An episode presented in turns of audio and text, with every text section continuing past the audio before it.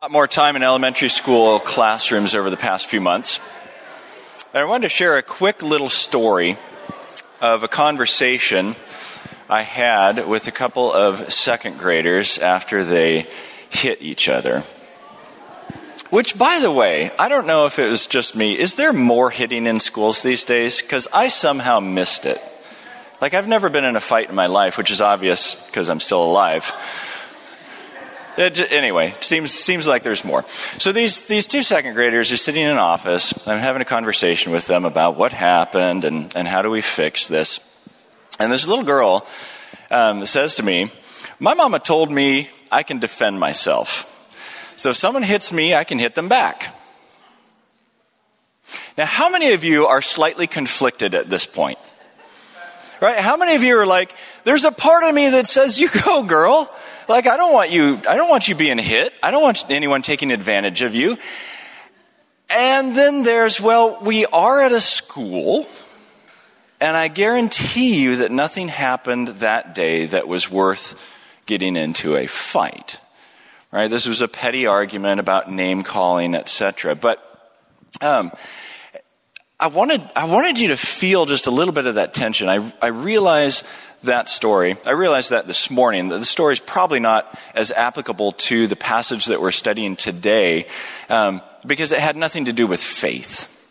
Right? It was a, it was a petty elementary school argument, but there is that tension, I think, within all of us of the the fight or flight and the justice that we all want to see But school setting or not, what's the Christ like attitude to have? Either in situations like that or, or more applicable in the situations that we're going to look at today, where because of faith, things are happening to you that aren't just. I think sometimes we envision ourselves in prison rules. And I, I know a lot about prison because I've seen movies, but right? But the, the never show weakness. You strike first, strike hard, or you lose. Right? And and yet, if that's if that's our first instinct, okay, we're gonna have to do some throat exercises because we're gonna have a hard pill to swallow with the passage here. Because what Peter is going to describe for us is that we should value winning over over winning. Winning over over winning. So let's jump into the passage. We're going to be in 1 Peter chapter 3 verses 8 to 17 today. And here's what Peter has to say to us. Beginning with finally all of you have unity of mind, sympathy, brotherly love, a tender heart, and a humble mind. Do not repay evil for evil or reviling for reviling, but on the contrary, bless. For to this you were called, that you may obtain a blessing. This passage summarizes the honoring passages that we've gone through in the past few weeks honoring other believers, honoring the government, honoring supervisors, and honoring spouses. Verse 8 gives us the structure to make those relationships successful and Christ like. It's not win lose language. These are characteristics that are supposed to be win win, even if it feels like losing. The context of verse 8 is likely other believers, other Christians, um, but again, the characteristics are Christ like. So they apply in all situations. We're supposed to demonstrate those in all circumstances. They have an interesting structure that was pointed out by one commentator. You have some bookends of, of head things, right? Harmony, unity of mind, and humility, a humble mind. Those, those sandwich in sympathy and compassion, heart things. And in the middle, central to all of these characteristics, is love. And I think there are a few definitions that might be helpful as we do look at these characteristics. Um, I pulled I pulled a number of these from a, a, commentator and a scholar named I. Howard Marshall. He just had a he had a real gift of words, especially with this passage of describing some of these characteristics and what it might mean for us. Unity of mind or harmony. Uh, what he wrote is, if I believe that God is calling me to do something particular in my life, then it must harmonize with my duties towards other Christians in helping them to do what God calls them to do. I found that really profound.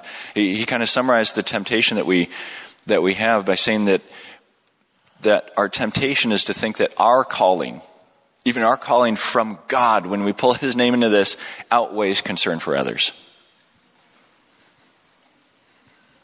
You know, at its base, this is this is getting along with others to accomplish the purposes of God more effectively. That's what this unity means. Our temptation is, is to be divisive or, or siloed and just totally independent, everyone for themselves. But to be complementary, with an E, complementary, in pursuing the greater goal is to understand the structure that God has given us for our work, our friendships, our marriages, and our church. I was listening, uh, watching a little video of uh, a pastor by the name of Andy Stanley giving an address to uh, Georgia state legislature. And something that he said that, that really stuck with me was this point that disagreement is pretty inevitable. It just is. We're, we're different people. We're going to have disagreements. But what he said is division is always a choice. Disagreement is inevitable. Division is always a choice. And that's so relevant to the church, especially today. Uh, sympathy Sympathy. Marshall had a, another great definition of this entering into other people's experiences to share the joy or lessen the sorrow. Again, the temptation, the temptation for this is to stay aloof. Right? People are messy. I don't want to get involved in that. And so we stay aloof and we don't enter into people's experiences and lives love. Uh, here it's called brotherly love, indicating that it's the, it's the word Philadelphia. So again, this is, this is primarily talking about relationships with other believers. But it's truly this central motivation and characteristic. Right? God is love. He is love. That is his essence. And God demonstrated his love. That while we were still sinners, Christ died for us. The whole of God's law boils down to love. Right? Love God, love people. That's it. Everything else is describing how we do that. And so this is what should direct the Christian's interactions. And of course, our temptation, we don't have a problem with love. Our temptation is to love only ourselves. Having a tender heart, or other translations say compassion. Again, going back to Marshall, he said, Surely it is also possible for the Christian to learn to become more compassionate and loving to the needy. The point may well be that we need to learn to love those who are poorer in circumstances than ourselves, despite the very natural temptation to love the people who occupy a similar station in life to ourselves.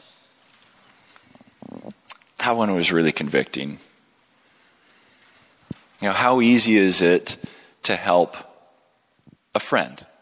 Someone who's helped you before, someone who's willing to pay back, someone who's willing to help you in the future. You just know that, and it's not that big a deal. But, but what about helping people who have no ability to pay you back or to help you?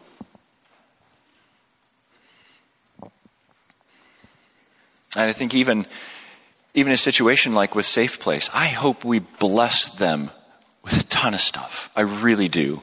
And I know this is a this is an interesting ministry because because of the private nature of what they're experiencing. It's not like we can all just go and get involved with everyone's life there. But but I don't want this to be something where we buy a gift card and we pat ourselves on the back and we're like, there, we're done.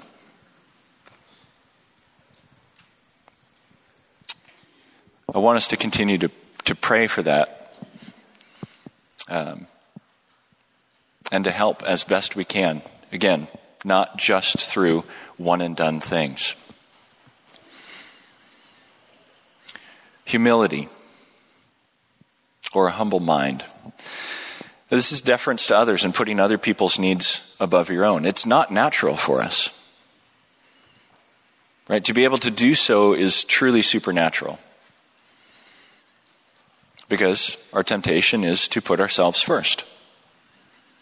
It's not that we can't think about ourselves, but we need to think about others as well. And our temptation is to have a win lose mentality in a lot of our relationships rather than a God wins and how can God be glorified. But that's scary. It's scary to, to just think about that because there are a lot of things in life that are win lose. Right? There's a final score in all games. There's a, you know, you get the promotion or you don't. You know, how are we supposed to get ahead with these kind of characteristics, with compassion and humility? Especially if we're dealing with people who don't share the same worldview like verse 9 would seem to indicate. The fear is that people will walk all over us. And so, motivated by fear of being taken advantage of, or fear of something bad happening, we try and prevent it. You do something to me, I'm going to do something to you. And maybe I do something a little bit more, and then maybe you feel like you need to continue that. The cycle continues. It makes for great movie plots, but terrible relationships. Could I get a quick volunteer? Anyone? Braxton. I knew I could count on you, buddy. Come on up here. I want you to watch. Yeah, come on right up here. I want you to watch because we've all experienced this before, I imagine. I want you to watch what happens when we try and one up each other, when we try and get the upper hand, okay? I just need to borrow your hand, all right? So, Braxton and I, in a relationship, uh, I need, I need to get the upper hand, right? Because that's just kind of our sin nature, right? Maybe he did something to me. I need to have the upper hand now. And so now what's Braxton's What's Braxton's move? Right? He's going to try to get the upper hand as well. Well, that doesn't seem fair because I thought I was justified the first time. Here I am. Guess what's going to happen next? Until what? What, what happens? It becomes unsustainable. Right? It's, it's unsustainable. It doesn't work. What if, what if the posture was changed. Braxton, hold out your hand again. What if in, instead of one upping Braxton, I say, How can I serve and bless you? We are to trade one upping one another for one anothering. Worst case scenario, I get to serve and bless Braxton. And maybe he takes advantage of me. Right? Best case scenario, maybe he's shocked by this. And maybe, maybe we start scrambling to figure out how we can serve and bless one another. Right? So maybe he does this. Right? Turn your hand over. Right? And where does where do we end up? On our knees, which is probably the best posture for a Christian to be anyway. Thank you, my friend. I appreciate it.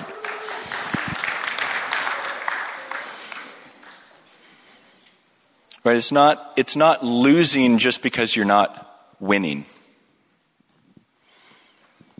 Peter says that the Christian's job, the Christian's calling, is to bless. And that being a blessing results in a blessing. Now, I think it can mean in this life, Peter is very forward thinking. Right? So I think it's pretty safe to say that Peter has in mind the promise of the gospel, which is eternal, lifelong relationship with God. Right? Being a blessing results in a blessing.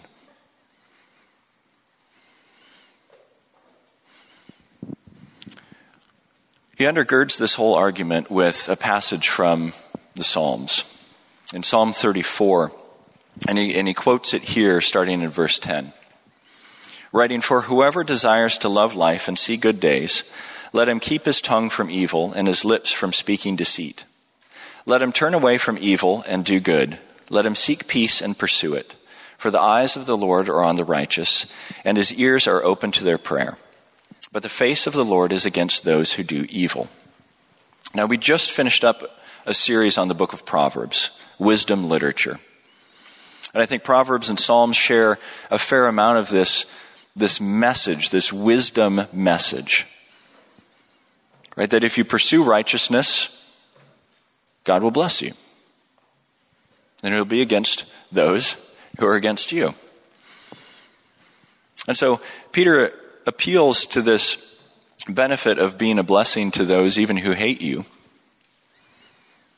It's a blessing to you, and we'll also see it's a blessing to others. But the implication here is that seeking peace, those who seek peace, those who seek righteousness will achieve it because God's watching you and He's just. Living a righteous life allows a relationship with God without a barrier, including the barrier to prayer. We saw that even earlier in, in the passage about spouses. We don't want something hindering our relationship, and sin is always a hindrance. But I want you to focus on some of these action words in this passage. Because this requires an incredible amount of work, an incredible amount of restraint. That was, that was the thing that really stood out in my mind reading this passage. Look at this. Keep his tongue from evil. That's restraint. Keep his lips from speaking deceit. Turn away from evil. Do good. Seek peace. Pursue peace. Again, these are not natural things to have happen. Otherwise, we wouldn't have to work with the power of the Holy Spirit against those things. And in terms of culture, Christians are paddling upstream. Right? There's a, there's a tide, there's a flow of culture that is not going towards God. Christ has always been countercultural.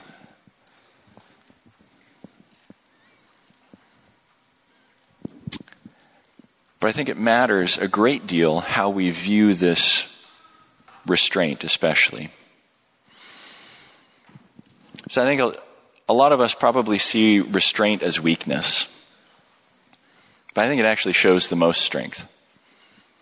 Right? We have an incredible ability to, to hurt, to strike back, to win. But if you add to that ability or that potential self control, that's the real strength. And if we voluntarily, again, with the help of the Holy Spirit, which we desperately need, if we voluntarily restrain ourselves from evil and restrain ourselves from repaying evil for evil, it's a lot different than being restrained. Right? Where we feel like someone else has tied our hands. This is, this is Peter's explanation and justification in case we're not motivated solely by Christ's example.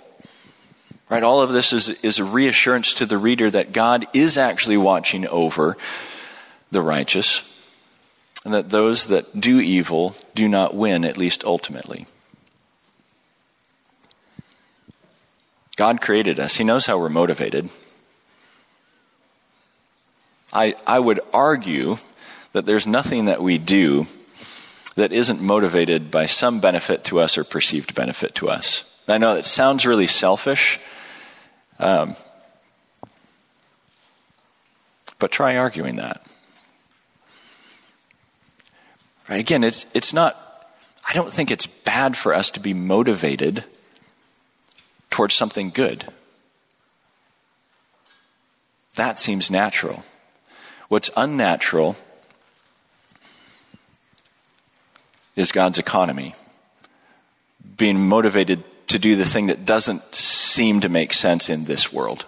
That's the part that's unnatural. But we're to obey and to be righteous because it's better for us, but also it's better for everyone. Okay, so I don't think we should be motivated just for ourselves. But pursuing righteousness is better for everyone. As Peter concludes this passage, he asks a question Now, who is there to harm you if you are zealous for what is good? But even if you should suffer for righteousness' sake, you will be blessed.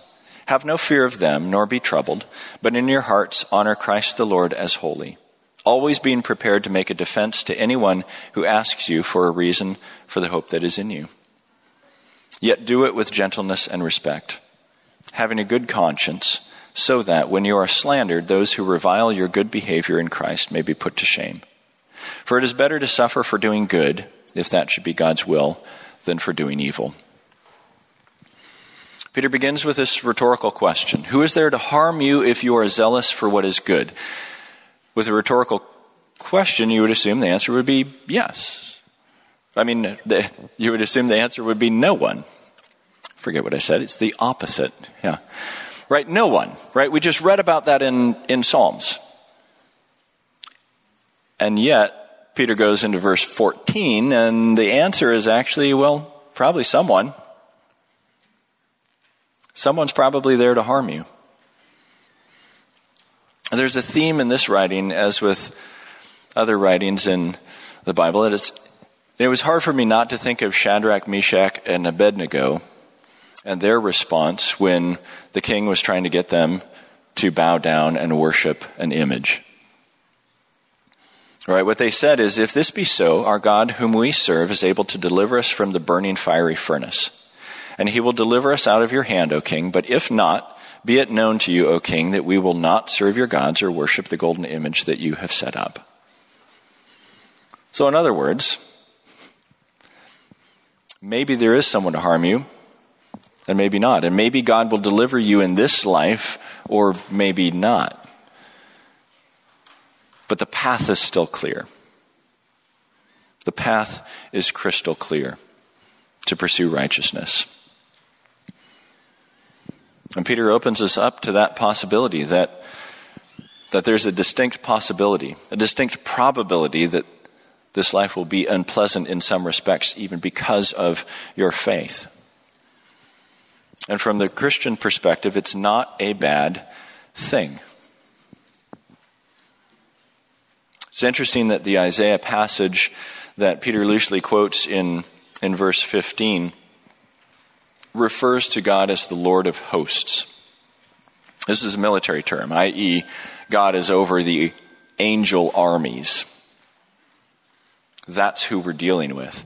And so when Peter says, don't fear them, like people who are doing you evil, people who are reviling you or saying awful things about you because of your faith. I'm saying don't fear them, fear God. Fear God. The fear is real that someone will take advantage of us, that something will not be fair, that something will be a lie, that someone will get that upper hand over us. But Peter says several things in response to that. One, it's not our job. Right? Our job is to bless, not to fear. At least not men. There's way more at stake than just our individual comfort or even our individual lives. There's something greater happening. And he also says that if we are to fear, and we are, we're to fear God alone, not people. Right? God has power over our souls. People just have power over our bodies. And third, he says if it if it happens, it happens. Not a so what as in no big deal. It's a big deal. But let's think about some other suffering in history that has resulted in good things. How about Jesus Christ? His suffering resulted in everyone here who is a believer having eternal life with God. Having that as a possession right here, right now, never to be taken away. So we can't say that nothing good can come out of suffering. And it just so happens that we're supposed to follow Christ's example. So chances are we may experience that. Although, if you're anything like me, I tend to spend a fair amount of my life avoiding suffering or discomfort or inconvenience. And maybe that's fair to a certain extent. Nobody, nobody likes suffering. It's natural to want to avoid suffering. But again, it's supernatural to embrace it when it happens. Again, maybe not to seek it, but to embrace it if it should happen because of what can come out of it. The way Jesus suffered begged questions like, how could this not be the Son of God? Questions like that. And if we suffer well, it can beg some questions. Questions, Peter says, that we need to be prepared to answer.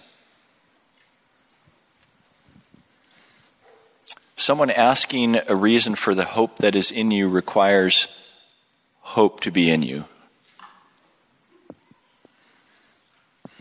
And I think hope is a light best seen in darkness.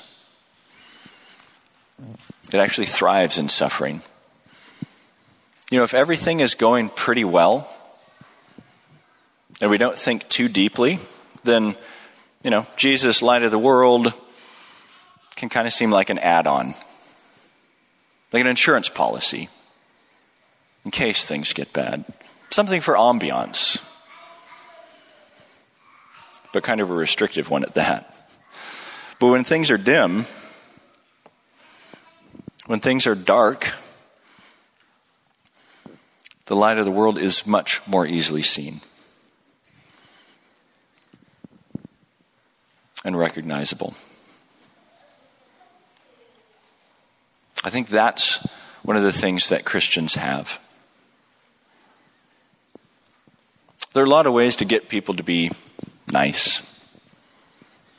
There are different ways of getting people to be generous, famous, rich, influential. But I think the thing that Christians have is the ability to suffer well and to bless others, knowing that knowing that it's not in vain, that it means something. It turns into something.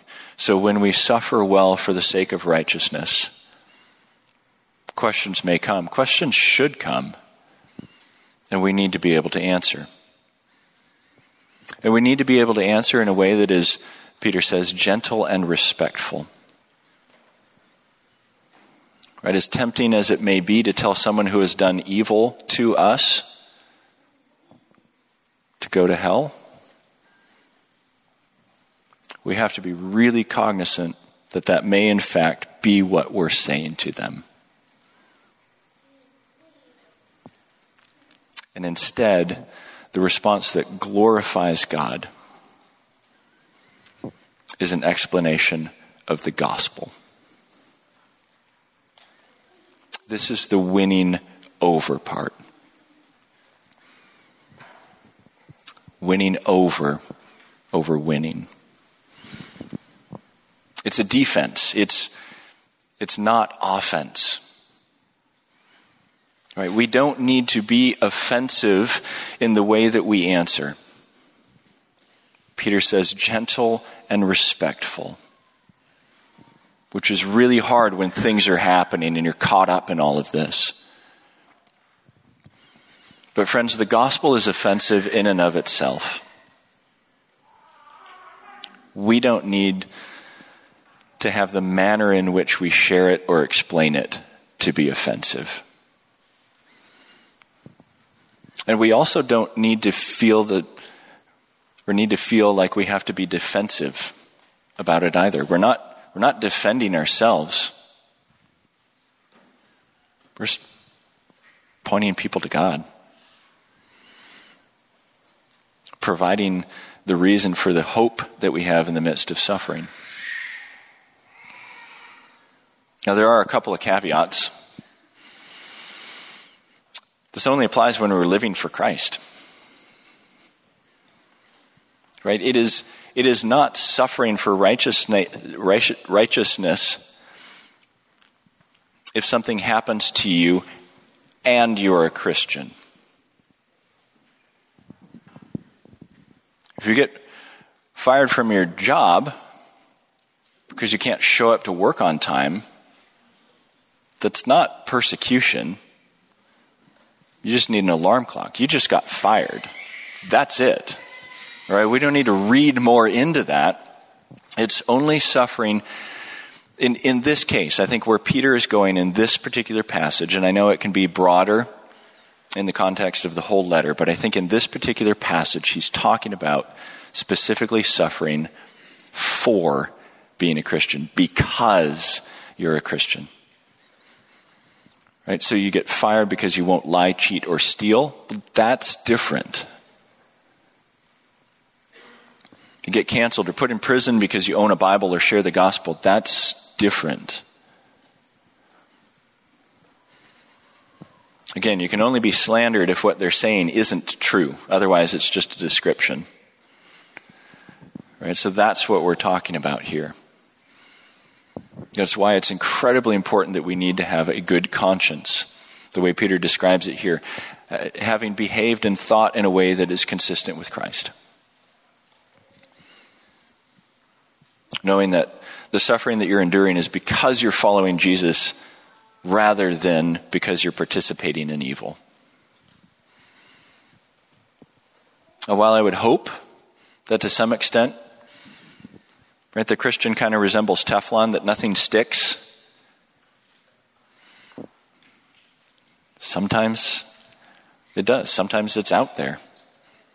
I think, especially in this age, where one little click, and it's out there forever.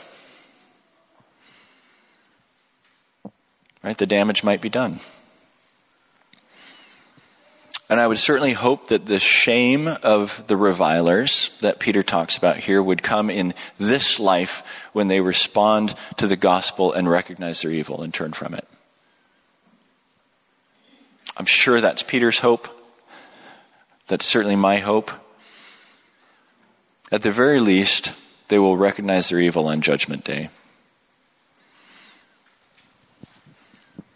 And as Peter concludes this, there's such a vast difference between these two options that he says at the end. Verse 17 is such an understatement that it's better to suffer for doing good if that should be God's will, than for doing evil. For the Christian, it's the difference between being a, a blessing and being blessed and being a jerk. Like, those are the options in verse 17. And in a general sense, I think that verse describes this whole dichotomy of good and evil. One path involves likely suffering in this world, but an eternity filled with the glory of God. The other, the other is potentially winning in this world and an eternity of suffering apart from God. That's why we must, must pursue winning over and value winning over over winning.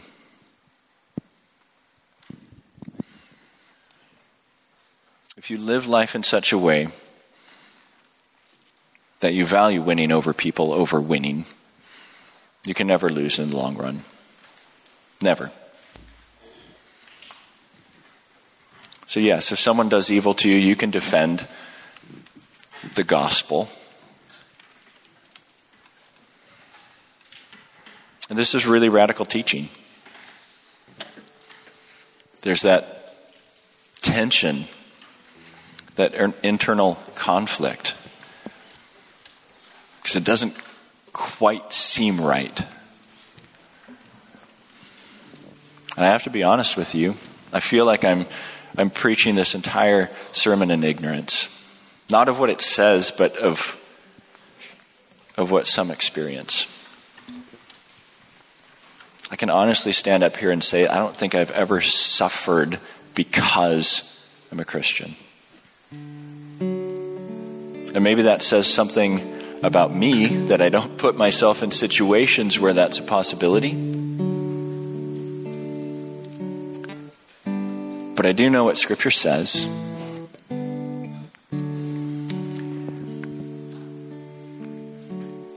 And some of you might be in that same boat. We need to be prepared. And that's why Peter's words, that's why God's words through Peter are so important to us today. And I can't think of a better way to, to end than by simply reading God's word. Peter's authorship of these words came through inspiration of the Holy Spirit and a life spent following the one who said the following words. Jesus said in, in Luke chapter 6, But I say to you who hear, love your enemies, do good to those who hate you, bless those who curse you, pray for those who abuse you. To one who strikes you on the cheek, offer the other also, and from one who takes away your cloak, do not withhold your tunic either. Give to everyone who begs from you, and from one who takes away your goods, do not demand them back. And as you wish that others would do to you, so do so to them. If you love those who love you, what benefit is that to you? For even sinners love those who love them. And if you do good to those who do good to you, what benefit is that to you? For even sinners do the same. And if you lend to those from whom you expect to receive, what credit is that to you? Even sinners lend to sinners to get back the same amount. But love your enemies and do good and lend, expecting nothing in return, and your reward will be great, and you will be sons of the Most High, for he is kind to the ungrateful and to the evil. Be merciful even as your Father is merciful. Amen.